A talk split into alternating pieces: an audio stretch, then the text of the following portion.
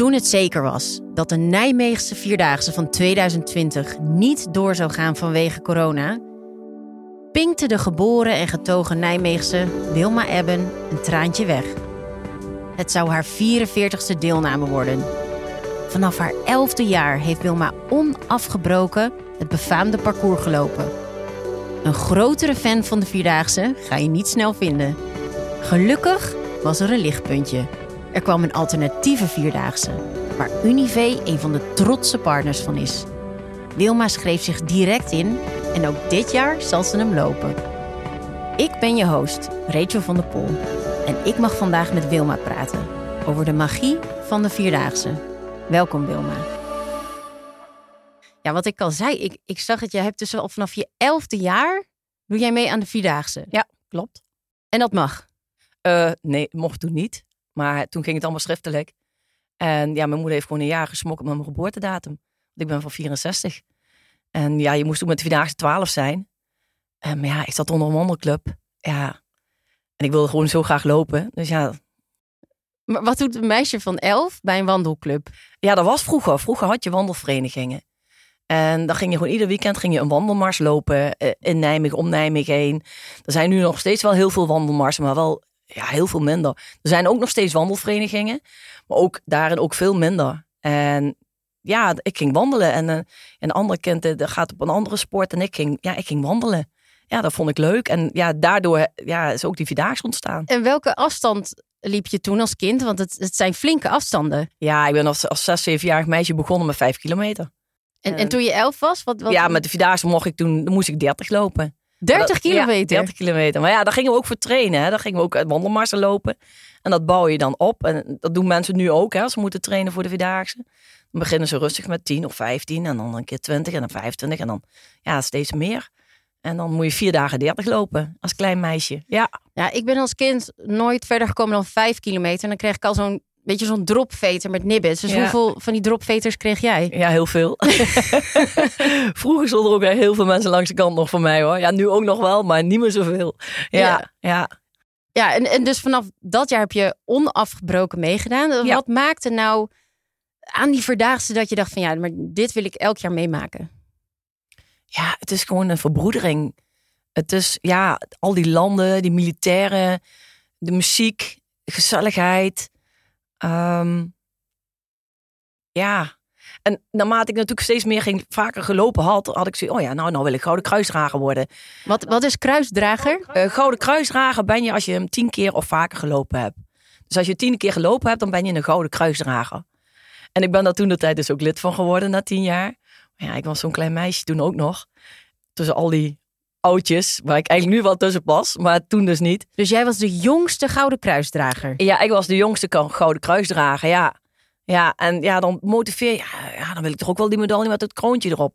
Ja, en, die, en zo, ja, en dan krijg je die gezelligheid en dan krijg je toch een clubje waar je mee gaat lopen. En... Ja, want wilde ik vragen, je, je zult ook wel heel veel vriendschappen onderweg ja, opbouwen. Ja, ja ik heb, uh, ik heb, we hebben zelfs jaren een, een Amerikaanse vriend gehad. Die, uh, die verbleef op de basis in Frankfurt. En die zijn nu natuurlijk naar Amerika, want die, die basis zijn helemaal dicht. Ik heb nog steeds contact met een Deen op uh, Facebook ook nog steeds. Oh. Ja, en die, die, die uh, speelde toen de tijd ook in een band. En ja, dat is, die heeft mij voor een aantal jaren terug weer gevonden. Dus dat is echt, ja, dat is superleuk. En ja, ook tijdens de Vierdaagse zie ik ook gewoon mensen die ik niet op social media heb. En dan, ja, dan is het gewoon leuk. Uh, een politieagent die ik ooit een keer over de streep geholpen heb. Uh, ja, ik kan me ook zo voorstellen dat er ook wat romances ontstaan. Uh, of zijn, mag ik er niet naar vragen? Ja, zeker wel. Ja, niet bij mij hoor. Maar er zijn wel uh, ja, huwelijken door ontstaan. Ja, zeker wel. Ja. Ja, dat is ook niet zo heel moeilijk. Hè, al die mooie mannen. Een pak. Met gespierde kuiten. Ja, zeker. Nou ja, die zie je niet hè. In dat oh, lege nee, pak. Nee. Maar weet je, ja... Er gebeuren zeker romances tijdens de Vierdaagse. Ja, ja ik, ik was al getrouwd uh, en ik had al verkering met vijftien. En uh, bij mij is het nooit met de Vierdaagse ontstaan, maar... Uh, Je zag genoeg. Ik zag genoeg, ja. ja. Hey, en uh, ja, iedereen kan wandelen, absoluut. Maar niet iedereen kan veertig à vijftig kilometer wandelen. Hoe, hoe train je daarvoor? Moet je gewoon heel veel gaan lopen en hoe bouw je dat op? Ja, er zijn mensen die echt heel vroeg al beginnen met trainen. Die echt een trainingsschema maken. Ik heb vroeger ook natuurlijk wel wat getraind. Ik heb ook jaren uh, niet getraind. Ik ging gewoon een week van tevoren op vakantie. En dan ging ik uh, dinsdags gewoon lopen. En Hoeveel blaren kreeg je toen? Ja, niet. Ik loop ja, heel makkelijk. Ik heb uh, wel eens spierpijn. Ik heb ook wel eens een keer een spier op slot gehad dat ik een massage nodig had. Maar ik heb eigenlijk ja, nooit... Maar ja, massage, dat is ook ja, niet heel vervelend. Nee, dat is niet... Ja, als je een goede spier ja, vast hebt, dan dat doet dat pijn. Maar ja, ik weet nu wel dat ik wel wat moet trainen. Gewoon, ja, je wordt ook ouder en mijn gezondheid speelt ook mee. Uh, dus je moet nu wel, ik moet nu wel wat in de benen hebben. Ja. Maar het is niet dat ik honderden kilometers train, hoor. Nee, oké. Okay. Nee. Maar ja, je hebt bijvoorbeeld als je aan het rennen bent, dan, dan heb je ook wel zo'n runners high. Bestaat er ook al zoiets als een wandel high? Ja, want als ik eenmaal aan het lopen ben, ik heb een paar weken terug hebben we even een zondagje zijn met z'n tweetjes uh, drie, uh, dertien kilometer wezen lopen. En dan, dan vind ik het echt heerlijk. Om te, dan ben ik denk, oh ja, ik moet het vaker doen, maar ja, dat, ik doe het gewoon niet. Maar de Vierdaagse, ja, dat is... Ik, ik rij wel eens op stukken met de auto en ik denk van, oh ja, hier rijden we met de Vierdaagse. Maar dan komt je bent zo met de gezelligheid bezig, met de mensen bezig. Soms ook ben je natuurlijk wel moe en dan zit je er even doorheen. Maar ja, ik, ik vind lopen op zich met de Vierdaagse is prima, maar eromheen nee. Niet, nee, niet echt. Nee. Dus het is toch die gezelligheid in die verbroedering ja. En dat alles omheen, ja. Dat maakt dat je dan dat denkt, maakt echt nu wil ik lopen. Ja, absoluut. Ja, ja. ja ik, ik uh, ben dus een beetje aan het rekenen geslagen. Uh, en met vierenveertig keer de Vierdaagse lopen... heb je dus bij elkaar zo'n zevenduizend kilometer gelopen. En dat, dan kan je dus op zo'n kaart kan je dan een puntje okay. trekken. En dus ja, dat staat eigenlijk gelijk aan te voet naar Nepal wandelen. Oké. Okay. Heeft je dat ooit getrokken? Een, een lange wandeltocht naar het buitenland? Heb ja. je wel eens gedaan? Nee, ja, ik heb ooit wel een diekeren gelopen, een wandelmars, een, een weekend. Het was nog heel jong. Um, verder heb ik eigenlijk nooit echt... Uh, nee, ja, ik denk dat ik dat straks met de fut wel ga doen. Dan heb ik meer tijd. Ik heb er nu ook gewoon geen tijd voor om, om echt uh, vakantiewandel uh, dingen... Ja, die, die worden heel veel georganiseerd, hè. Mooie wandeltochten ja. in Spanje en Oostenrijk. En, maar ik heb daar nu gewoon geen tijd voor. En, maar iets, iets moois om naar uit te kijken. Ja, het, absoluut. Ja, ja. Dat, dat, dat staat wel op mijn bucketlist om dat wel een keer te gaan doen. Ja, absoluut. Ja. Vorig jaar, op dinsdag eenentwintig april tweeduizend twintig... kondigde de overheid een verlenging van de coronamaatregelen aan. Hierdoor viel definitief het doek voor de Vierdaagse van dat jaar. Ja, hoe viel dat nieuws bij jou, Wilma? Ja, zwaar. Ja? Ja. Had je het verwacht? Of je dacht van... Uh, het eerste jaar heb ik echt wel flink zitten huilen. Ik word nu ook weer gewoon emotioneel. Uh, ja, weet je, het is zo, het is zo mooi iets... Um, maar ook gewoon voor heel Nijmegen is, is het voor, voor de echte wandelaars is het gewoon heel ja die week kijk ik gewoon heel jaar naar uit. En de eerste jaar toen had ik wel zoiets ja ik zag het aankomen, maar het drong bij mij pas echt door toen ik het op het nieuws hoorde dat het nieuws het zei dat, dat de Vierdaagse niet doorging. En van dit jaar ja zag ik het wel aankomen en ik dacht ach er komt een alternatieve Vierdaagse aan. Ja, tuurlijk had ik het ook wel weer even een traantje, maar ja ja. Je was al iets meer aan gewend, zo van, dat het een optie überhaupt was dat je hem niet zou lopen. Ja, en weet je, niemand kan hem lopen. Kijk, als je het alleen niet kunt, dan is het natuurlijk veel zwaarder. Maar nie, niemand kan hem lopen, dus iedereen mist het. Ik ben niet de enigste en dat verzacht het dan wel een beetje. Ja, gedeelde ja. smart is half smart, hè? Ja, precies. Ja, ja. ja en, en ken je ook veel vrijwilligers en, en medewerkers van het evenement? Want ik kan me ook wel voorstellen wat je zegt. Je, je werkt een heel jaar naartoe. Hoe... Ken je veel mensen ook die met dat evenement bezig waren? Ja, ik heb, ik heb twee collega's uh, uh, vanuit de beveiliging waar ik werk in de voetballerij. En die, uh, die zijn dus de hele week daar ook vrijwillig uh, aanwezig op, uh, op de wedren. Om mensen te sturen, uh, te, te woord te staan en zo. Ja die, die, ja, die vinden het ook echt heel erg dat ze dus gewoon ja, die week niet mogen werken. Maar gelukkig komt er een alternatieve Vierdaagse van de Koninklijke Wandelbond. Ja. Dus in de week waarin je normaal de Vierdaagse zou lopen... kan je nu als individu elke dag vijf of tien of twintig of zelfs ik geloof vijftig kilometer lopen. Ja. En is er een wandel-app en die registreert jouw kilometers. En jij hebt daar ook aan meegedaan, toch? Nou ja, vorig jaar, toen, de eerste keer toen ik meegedaan heb, dan voor, of, ja, vorig jaar, toen dacht ik, oh, de alternatieven. Ja, want wat, wat moet ik anders doen in die week? Ik had al mijn baas vrijgevraagd, want ja, jij wilt mij gewoon die week niet hebben. Ik ben gewoon chagrijnig. Nou ja, toen kwam die alternatieve Vierdaagse eraan. Toen dacht ik, oh, wauw, ja, die ga ik lopen. Toen was het maar, ja, hoeveel ga ik lopen? Nou ja, twintig, ja, dertig. Ja, je weet natuurlijk niet... Het is allemaal nog zo nieuw.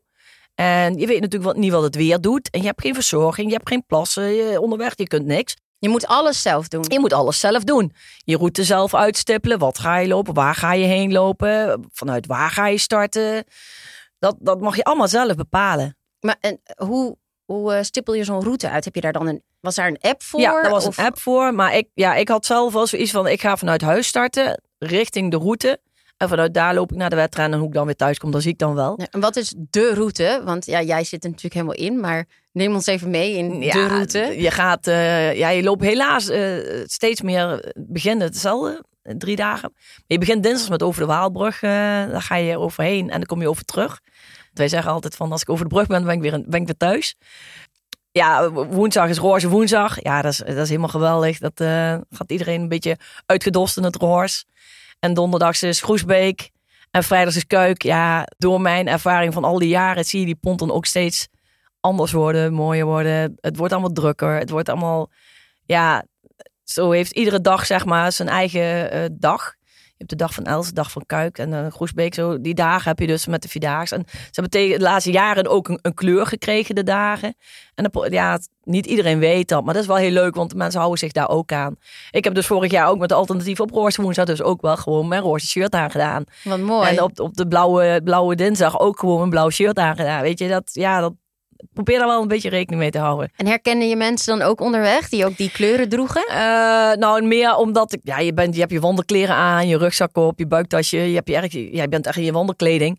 En ik heb echt ook wel heel veel mensen die onderweg toeterden. En ik had met mijn verjaardag mijn t-shirt aan van ik ben jarig. Dus heel veel mensen ook gefeliciteerd. Oh, wat leuk. En, ja, en dat, dat, dat motiveert je wel. En dat, dat maakt het allemaal wel draaglijker, zeg maar.